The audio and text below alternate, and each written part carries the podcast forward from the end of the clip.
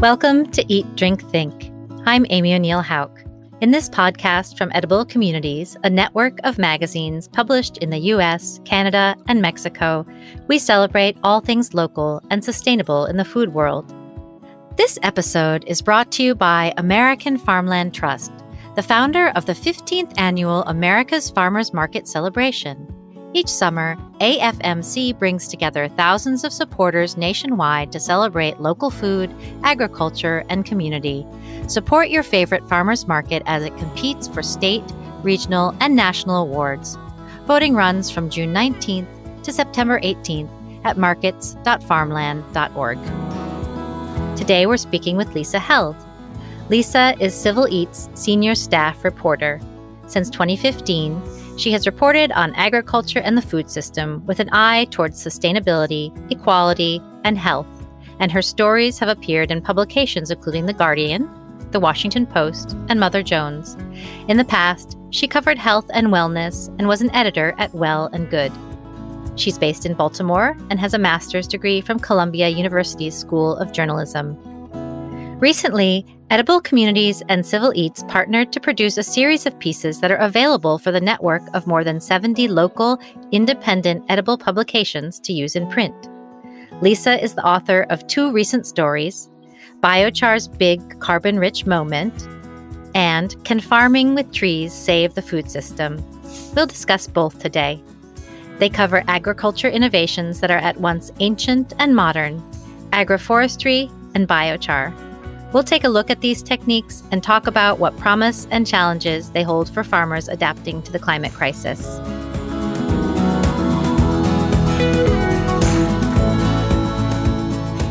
Lisa, welcome to Eat, Drink, Think. Thank you, Amy. I'm so happy to be here. Great. Well, let's start with biochar. What is it, and what's its history in agriculture? Sure. So, Biochar is essentially a, a, form of charcoal. It's pretty simple, like a lot of things we talk about in agriculture that sound kind of techy. Um, it's it's usually a little bit more basic than than we realize. Um, so it's you basically start out with some kind of biomass, usually wood, branches, um, pieces of trees. It could be things like corn stalks or peanut shells, um, kind of the remnants of things that we've grown, and you burn it and instead of um, just letting the wood, let's say, burn until it's completely gone and is a pile of ashes, you burn it in this controlled way where it's deprived of oxygen and you end up with these little pieces of charcoal or biochar. And and it's essentially a stable form of carbon that's left over. And um, that's why we're talking about it, right? Because um, we're in the middle of a climate crisis and we're looking for ways to take carbon out of the air and put it back into the soil. And so biochar can be created and then added back to soil where um, it can stay stable for hundreds, maybe thousands of years, depending on the conditions. Uh, we need more research on that. We can talk about that later. Um, but yeah, and and in terms of the history, so my reporting didn't get too far into the history, but um, when you talk to experts, generally they say the practice of, of adding charcoal to soil can be traced back about 2,500 years to the Amazon basin in Brazil.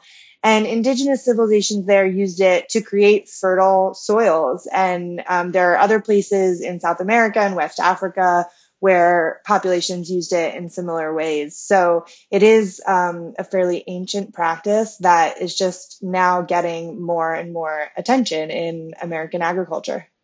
And just how is it different from, say, a charcoal briquette that you'd buy in the grocery store? Or is it?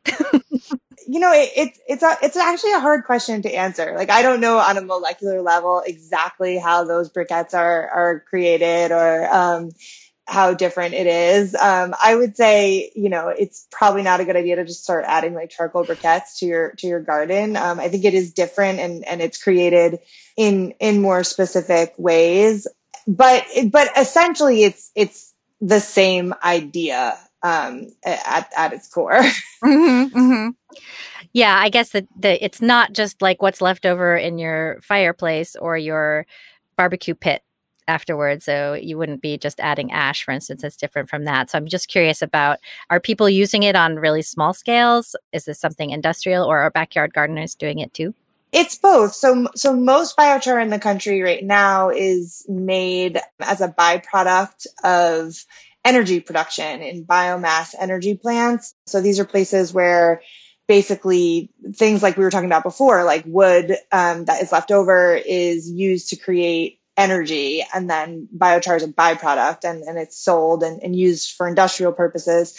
But there are plenty of um, backyard gardeners who make it themselves. You can um, you can go on YouTube and just search biochar, and there's lots of videos of like homesteaders who um, have systems they've created with a series of barrels, and they show you how to do it. And um, so, so it is a little bit of both. I would say in terms of gardeners, it's, there are some people who I talk to in my reporting who are very passionate about it. There's one gardener in Pennsylvania who, um, has been making it for decades and uses it for a million different things and is very passionate about it. But I think those people are, are enthusiastic but rare. Like I don't think the average gardener really has started using this yet, mainly because it is still kind of um, mysterious to most people and there isn't a lot of information on exactly what to do with it and how it will affect your plants and your soil.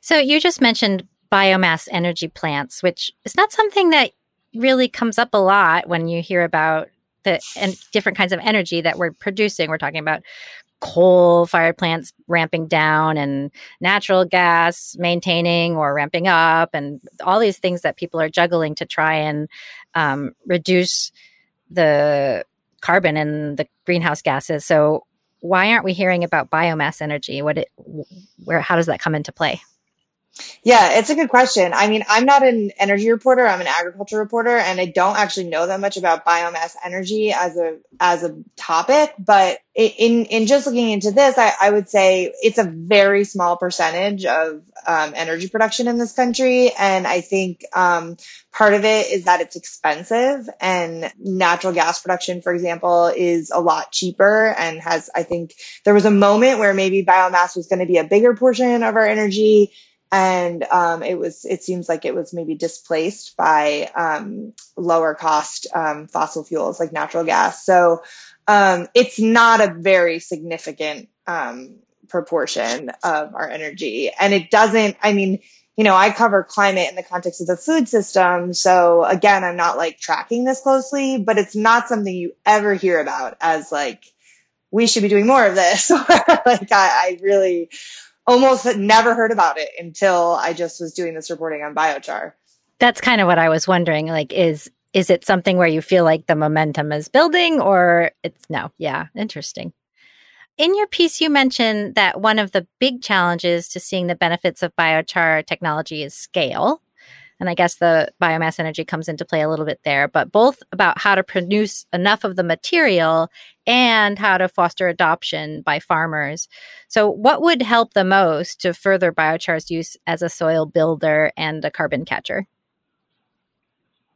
Sure. So in the US, we're, we're not producing a lot. That's, you know, the, the first thing. So um, the US Biochar Initiative gave me some numbers and they had these estimates. There's about 150 commercial producers in the country and they create between 70 and 100,000 tons per year. And that sounds like a lot, but um, Project Drawdown's estimates on how to make a climate impact of biochar are based on using 63 million tons at a minimum. so, you know, 100,000 versus 63 million is a pretty big gap those are estimates. The, there aren't great numbers. That's another issue. Um, the, that same organization, the U.S. Biochar Initiative, they're working now on trying to uh, do better at collecting data on where it's actually being created and and how much is being created.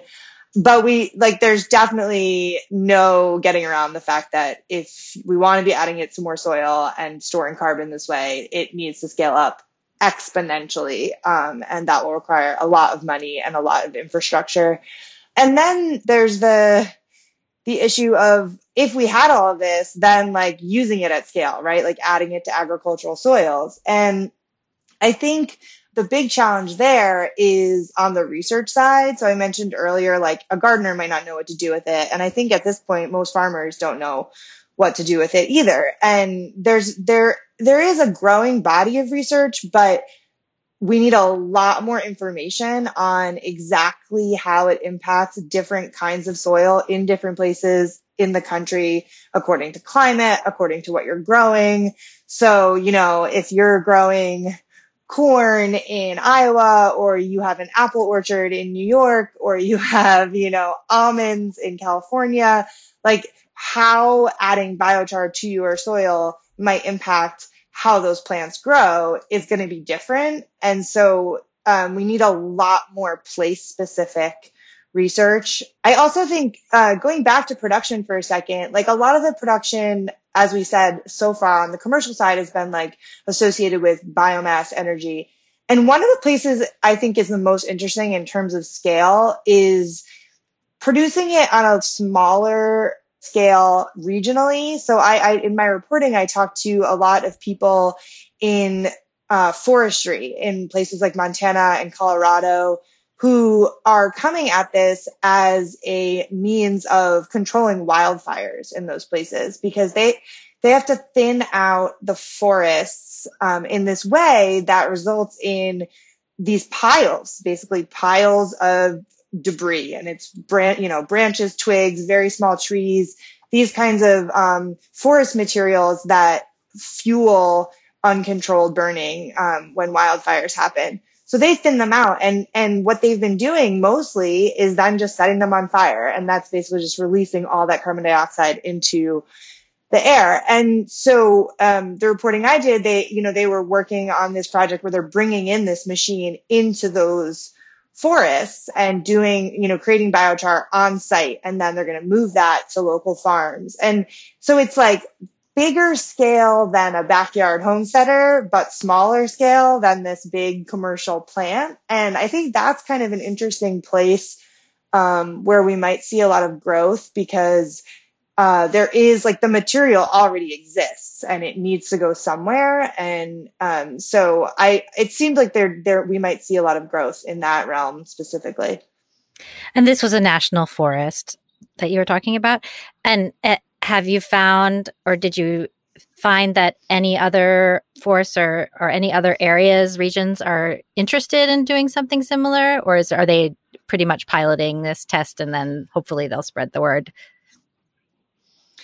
Um, I think, I mean, I, I talked to um, foresters in two states, Montana and Colorado, and I do think like the researcher in Colorado was part of um, USDA Forest Agency. And so I think, I do think there's a lot of conversations happening among people who do that kind of work around the country. And, you know, even like the, the guy in Montana that he had a person from Oregon who had the biochar machine come from there, who was using it there to, to bring it to him. And so there, it's definitely happening in different parts of the country. And I, I do think, I think like of all the sort of worlds where people are talking about biochar, like you hear, you hear about it a lot in agriculture, but in forestry, it seems like maybe even um, more of a uh, kind of percolating conversation.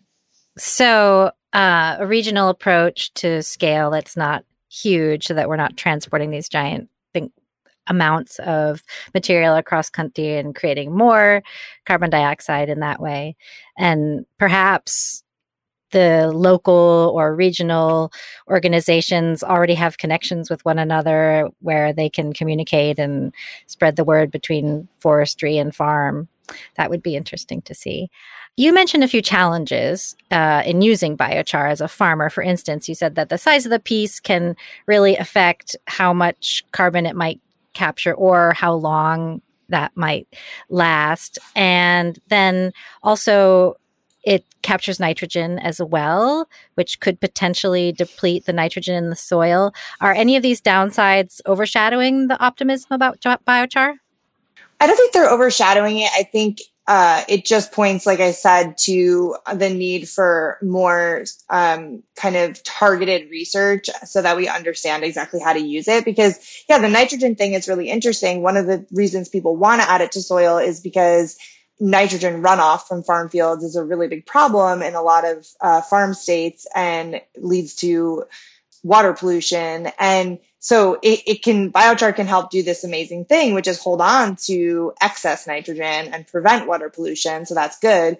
But then it's like, well, if you add too much, is it gonna steal nitrogen that the plants need? Not the excess, but the, the nitrogen that that you're you're putting in your soil specifically to, to make your plants grow.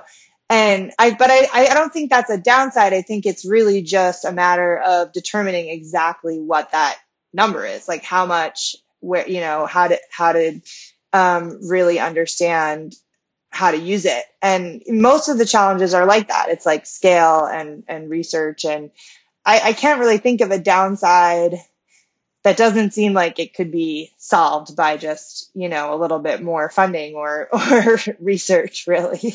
Well and again that seems like an area where regionality could really come into play because my soil in alaska is not going to be anything like soil in colorado and so there's going to be differences in how it's applied. Can you talk a little bit about the capacity of biochar to so- store moisture in soil for areas that are experiencing drought yeah, there's there's very good research on its ability to help soils hang on to moisture. And it's it's all about the, you know, the particles are just like filled with all these little nooks and crannies. And so the the water just basically has a place to hang out, it seems like. And um there yeah, well, in, in my reporting, I, I think that was that was one of the strongest sort of benefits that has been identified so far is that um, in the West, especially in places where farmers really need access to technologies that will hold water in their fields, um, this could be a potential a potential tool that they could use. And it and it like we said earlier, you know, it sticks around for a long time. So maybe you add it and it's it provides that benefit for many years. Um, mm. Again, it's like we need more research because what happens then if you till the soil? Does that disrupt that benefit? Or so there, there's still a lot of questions, but um, I think the potential for for it to help farmers who um, are struggling with water access is is really big.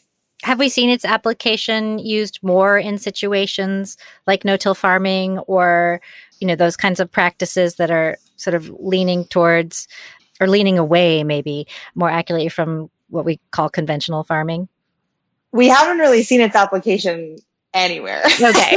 point. So, so the, the funny thing about this is it's like everybody's talking about biochar. It's, it's got like all this, you know, all this funding um, from the government is flowing towards research and, um, but there is very little, um, there's very little data at the farm level of like, this is how farmers are using it. And I can point to like, you know, here's this place in the country where they're really seeing benefits. It's, it's only really been done in like research plots. And so, yeah, I don't, I think like we're, we're talking about this at a time when it's just really early and we don't have those answers yet. That's exciting.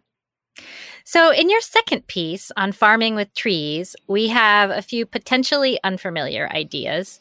So, can we start by defining agroforestry and its related systems like silvopasture, riparian buffer, and alley cropping? Sure. I mean, agroforestry is is really it sounds very technical, just like biochar, and it's so simple. Like that's why I kind of I kind of put in the piece like agroforestry or just call it farming with trees. Like we're, we're, it's so simple, but we're, we're so used to, you think of a farm, you picture a farm and it's just endless fields and there's really often maybe like a couple trees around, you know, the edge, but otherwise it's just cleared out. And the idea with agroforestry is just bring back more trees and shrubs. So, um, having this term kind of allows you to then create really specific systems that you can apply. So silvopasture, I would say at this point is um, the most, um, I don't know if it's the most popular. It's definitely the most, um, people are, are talking about it the most, I would say right now. And so silvopasture is a form of agroforestry where you graze livestock. Um, instead of in a completely open pasture, you graze them among some combination of trees. Sometimes the trees are in rows. Sometimes they're kind of more along the edges. Sometimes people create fences with the trees, um, which I've seen in person and it's very cool. And then alley cropping is another big one where this is where farmers plant trees in between rows of row crop, what we call row crops like corn or soybeans. Um, and then riparian buffers, they're actually very common and they're kind of thrown into this bucket of agroforestry. Um, but, you know, a lot of farmers have been doing this for a long time. It's basically planting smaller trees and shrubs alongside waterways to prevent runoff from fields going into the waterway and then, you know, making its way to wherever, whether it's the Chesapeake Bay or the Gulf of Mexico and, and causing, causing issues, um, there. So yeah, there, it's just multiple different ways of kind of adding more trees and shrubs to farms. And it's this amazing thing because it's, it seems so intuitive, but we've been doing it the other way for so long, just clearing everything from the landscape and growing one thing or a couple things. And, you know, we are not only in a climate crisis, we're also in a biodiversity crisis. And agroforestry is unique in that the more uh, we do this, the more we kind of start bringing back a little bit more of an ecosystem on a farm and that can really help with biodiversity as well as you know trees store a ton of carbon. That i was just made a note to ask you about pollinators. Is there data about agroforestry and pollinators and how they might be in synergy Definitely. I mean, that's um, pollinator habitat is like one of the main reasons a lot of farmers are into planting like um, hedgerows, which is like, I mean, there's all these terms. It's like a hedgerow is basically a riparian buffer, but not maybe not along water. It's just planting more shrubs on your farm. And yeah, it's just, it's, it's anytime you bring back like a bio, like the diversity of plants like that, you're going to just be creating um, habitat for pollinators and and that's a really big deal. I, I i don't know like about specific research studies on that but just like based on the way that we know um, agriculture and, and pollinator habitat works it's it's going to definitely provide a benefit. And these techniques are pretty ancient right? So why were they abandoned well, um, production. So I, um, yeah, so, so Native American tribes used a lot of techniques that, uh, we would now call agroforestry. Um, they, a lot of times it's referred to as forest farming. And, you know, they use controlled burning a lot, which, which, you know, basically using fire to, uh, clear out parts of forests or like the understory within a forested area and then maintaining the larger ecosystem while still growing food and foraging and so a lot of indigenous cultures kind of understood that that was a better way to do things because you were preserving that larger ecosystem. And i mean in the us european settlers arrived and basically clear cut forests. They just, you know, cut everything down and, and there was this, there was and still is this idea that, you know, you can, you should just plant as much as possible, um, as densely as possible on whatever land you have. And, and that's going to produce the most food at the most profit. But I think now, um, people are, are seeing that that produces a lot of impacts that um, are detrimental to the environment and to humans because we depend on that environment. And yeah, and so now, you know, there's this kind of um, recognition that that was probably not the best way to go. And uh, we need to start uh, building some of it back. We're never going to, I mean, the, the depressing part is, you know, there's the, the farm that I was at uh, in Pennsylvania was in this area called the Great Eastern Woodlands. Those are never coming back. We're never going to have that landscape again, but um, we can at least try to build slightly more, more diverse systems, and um, that I think will have a really big impact. I'm curious, as governments and nonprofits are ramping up funding for agroforestry, are they looking to Indigenous knowledge bearers for leadership and expertise? Um, I, I, wish they were doing that more. Um, in in my research, I found um, some great work happening in Northern California, where some um, tribes were partnering and leading some agroforestry work. There are so so the USDA has this program called the Climate Smart Commodity Program that I mentioned in in this story, and they're giving a lot of money. I think it's $3 billion total um, to different climate smart farming projects. And a lot of them are focused on agroforestry. And several of those agroforestry projects do have tribal partners involved, um, which is great to see.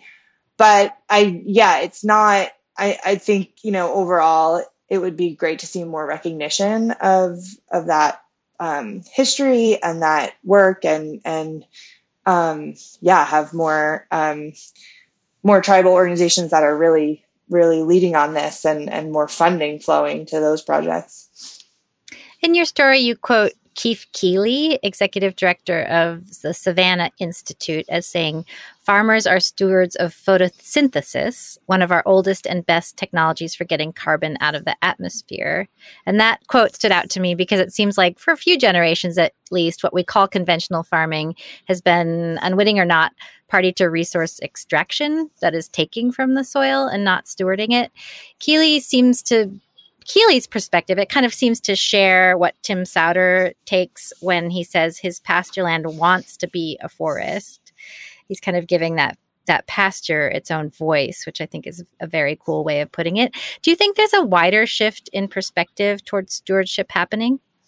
That's a tough question. I think, I, I guess, you know, the fact that Keefe Keeley was at a USDA conference. So that conference where I quoted him from is, is USDA's sort of big event of the year where they have like all of the biggest players in commodity agriculture and um, the big meat companies and, and everyone basically in that room talking about how to grow food in, in the US. And I think the fact that any of this is being talked about is a really big shift. Um, so, for instance, I covered um, agriculture um, during the last administration, and that same event, the USDA uh, annual event, the Trump administration's USDA actually didn't use the word climate change. They they actually didn't even say it.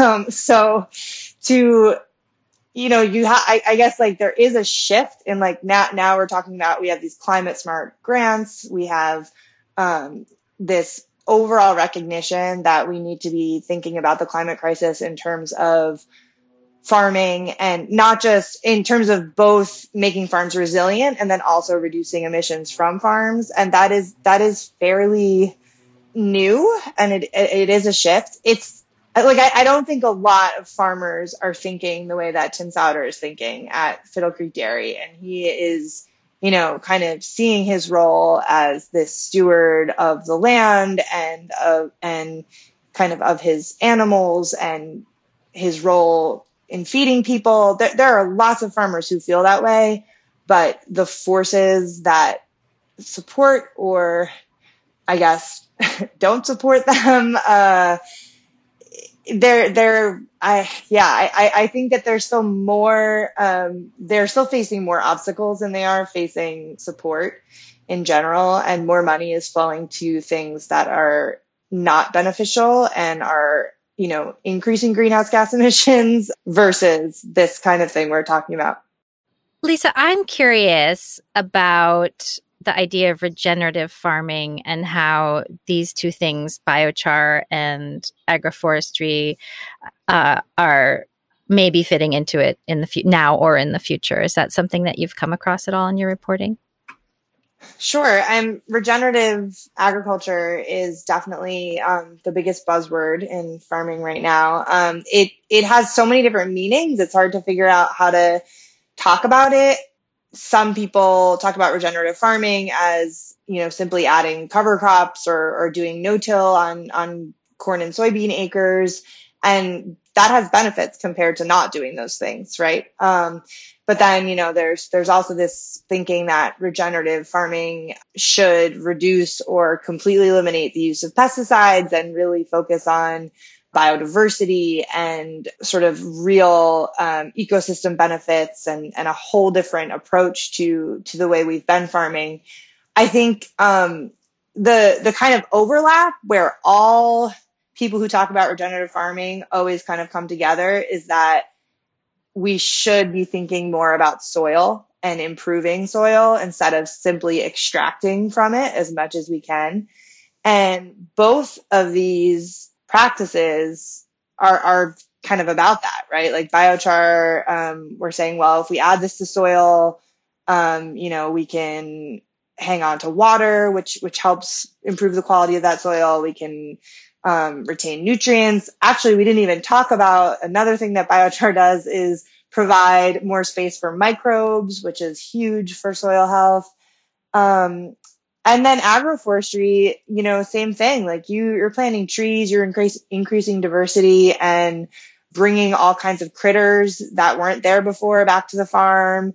The pollinators, the birds, the, um, it's just everything is just bringing more biomass and more um, diversity, and that is going to benefit that soil. And so, I do think both of these things fit, no matter what your kind of approach to regenerative, both of these practices fit pretty squarely into it. Yeah, I noticed that um, you left the term out of both stories, and I thought that was probably an intentional omission because it does get diluted and maybe a little bit greenwashed. But it seems like an important idea, or potentially important idea, if we can land on um, some accepted tenets of it do you think or no? Yeah I, I mean i think like again it, it's there, there's you can kind of see the good and then the the potential for it to be diluted. So it's like we weren't talking about regenerative agriculture 10 years ago and, and that's a great thing that, that this is a, a movement towards paying more attention to soil and be being regenerative instead of extractive. Um, just that idea is pretty revolutionary compared to how we've been producing food in this country for the last several decades um, or really last hundred years. Um, and you know so that's good. And and yeah I, I think like a lot of people that i interview and talk to think that this is all positive that any you know there's two ways of thinking about it. Any regen any sort of benefit to soil um, no matter how small and especially like a lot of the smaller tweaks you're doing them on big acres so there might be benefit there. But then you know there's there's the thinking that well if we start calling everything regenerative then you know producers like tim souter who has this tiny farm and he's producing like the highest quality milk you could ever produce and it's expensive and he's not going to be able to compete with um, a farm that is, you know, just planting cover crops on a conventional dairy and also gets to call its practices mm-hmm. regenerative, right? Mm-hmm. And so there's, yeah, there's, it's, it's kind of a, a time where I think all of that is going to be debated a lot and, and worked out. And know, there's all kinds of certifications now that are going to there there's a few that already exist and there's there's more that are coming and so i don't know that it's going to get simpler but but i i do think it's a positive thing that that everyone is that not everyone that a lot of people are are, are talking about it mm-hmm. okay well let's talk about microbes for a second since you um, brought that up i imagine that the benefits for mycelium and microbes are are important for both biochar and agroforestry. What did you find? That it's funny. I didn't actually. I, I don't know anything about microbes and agroforestry. That would be very interesting. I'm like, ooh, that's that's kind of cool. We should look into that. Um, but any anytime you in, increase diversity, you're going to help more microbes thrive, and um, so I, I can't imagine it. You know, it would be interesting to see some some research on that. But um, but yeah, biochar again. It goes back to um, the the little um, spaces in the particles. There's just so they're just so porous that you're just creating more places for microbes to live, basically, which is very simple. But um, that's that's what um, that's what's happening. And I I think that there's some research that shows um, benefits from adding biochar to the sort of microbial diversity. And I'm sure that will be another big focus of research going forward because, you know, a lot of the focus on the funding coming in now is on research. And I think all of these things that we're talking about are just going to like suddenly have like new new new research on microbes on water holding capacity on nutrients and um, yeah it'll be really interesting to see to see that hopefully all come to fruition Awesome. So if you're paying attention at all these days to agriculture and food, you've probably heard something about the Farm Bill. So, how did these ideas of biochar and agroforestry fit into that evolving legislation?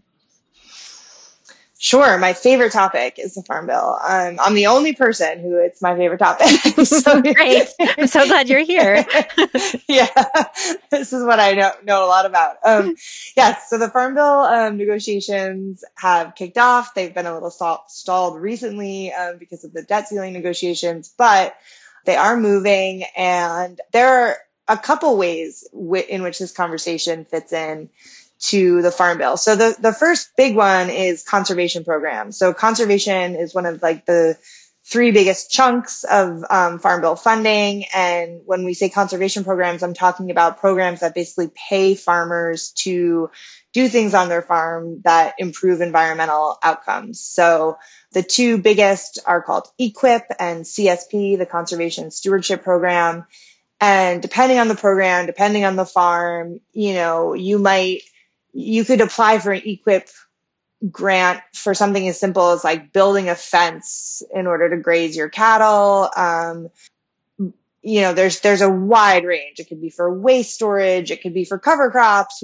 I've mentioned cover crops. Um, and so but that's a lot of funding and a lot of farmers use those programs. They're always oversubscribed meaning more farmers want to participate than are able to get funding and both of these things, so actually the USDA just proposed adding biochar as like an approved praxis, practice. Mm. Um, I think it was in 2020. It was fairly recent. So in some states, it is now possible for you to, as a farmer, apply to use biochar as a soil amendment and get funding for that. And um, same thing with agroforestry. There are a bunch of practices that are approved. It kind of depends on the state. Um, but in a lot of states, you could apply to plant trees in an alley cropping system or or uh, put in a lot of farmers use uh, EQIP for riparian buffers, for example. And so during the Farm Bill negotiations right now, there's a lot of talk about two things. One, increasing funding in conservation programs in general. There's also this big pot of money from the Inflation Reduction Act that is supposed to be used for conservation programs specifically related to climate.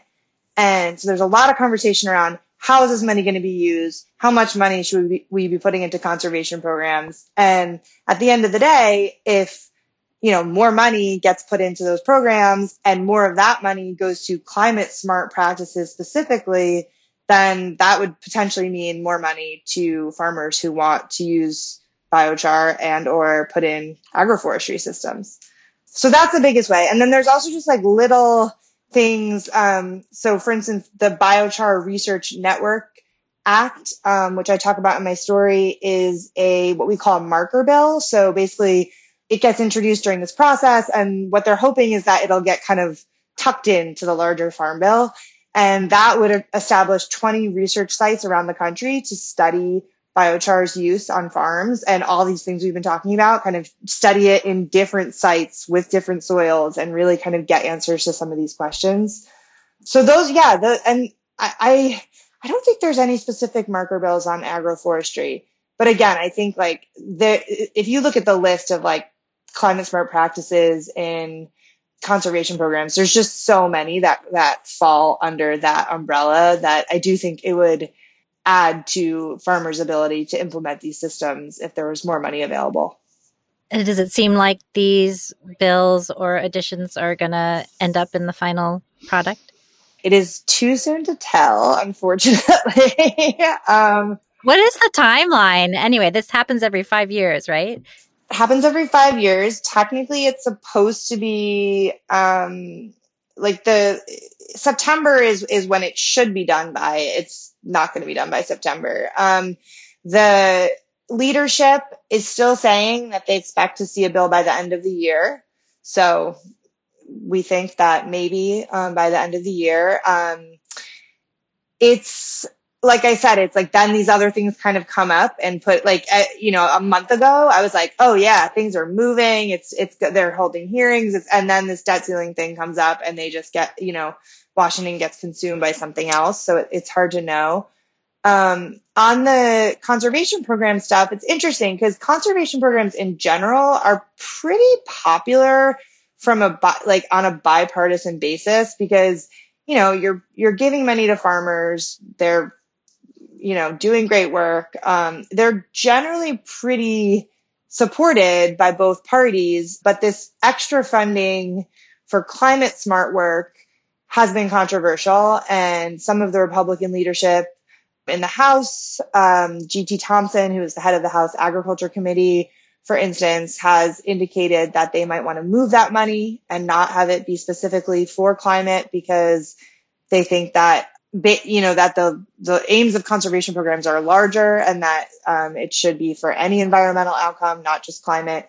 So it's right now it's hard to know exactly what will happen, especially because you can kind of say here's what the Democrats are saying and here's what the House is saying, and the the Republicans are saying the Republicans control the ag committee in the House and the and the Democrats control it in the Senate. So um, hard to know exactly how it'll shake out mm-hmm. at this point.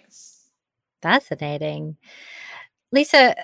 Uh, I'm curious since you've brought us two really interesting stories. What are you thinking about and working on now? And so many things. Um, I yeah, I mean, I'm I'm always thinking about um, climate and agriculture and how how the food system needs to change in this in this era we're living through, um, and how it will change, how it will be changed, um, and how we're going to continue to to grow food and and feed people um, given this this crisis that we're in. And I think um, you know I don't I don't love the nitty gritty of policy stuff but I cover it a lot because it's important and it's, you know, things, where things happen and, and a lot of money gets, gets, uh, given out and that determines a lot of things.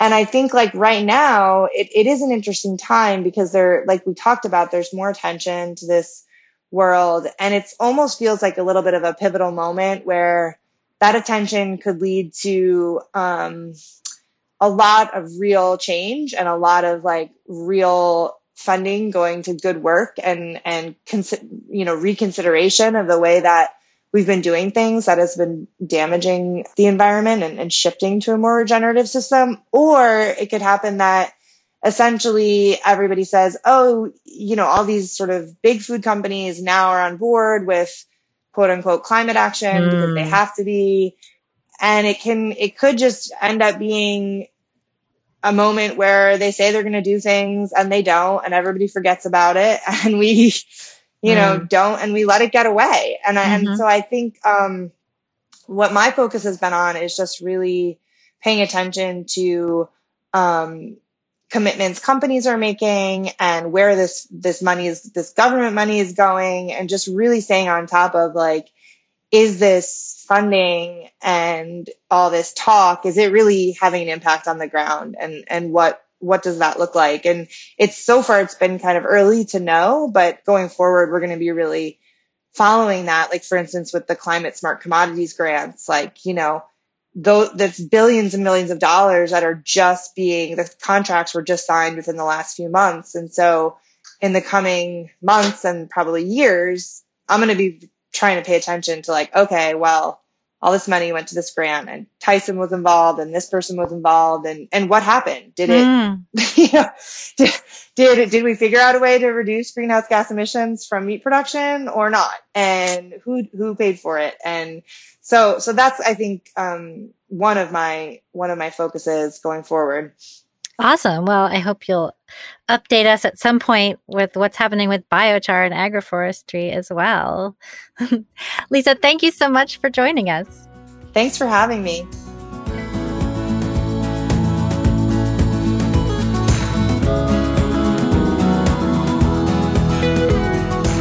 We've been listening to Senior Staff Reporter for Civil Eats, Lisa Held. Thank you for joining us today at Eat, Drink, Think. If you liked this episode, be sure to subscribe wherever you get your podcasts. And don't forget to pick up your local edible magazine. You can find show notes for today's episode at ediblecommunities.com.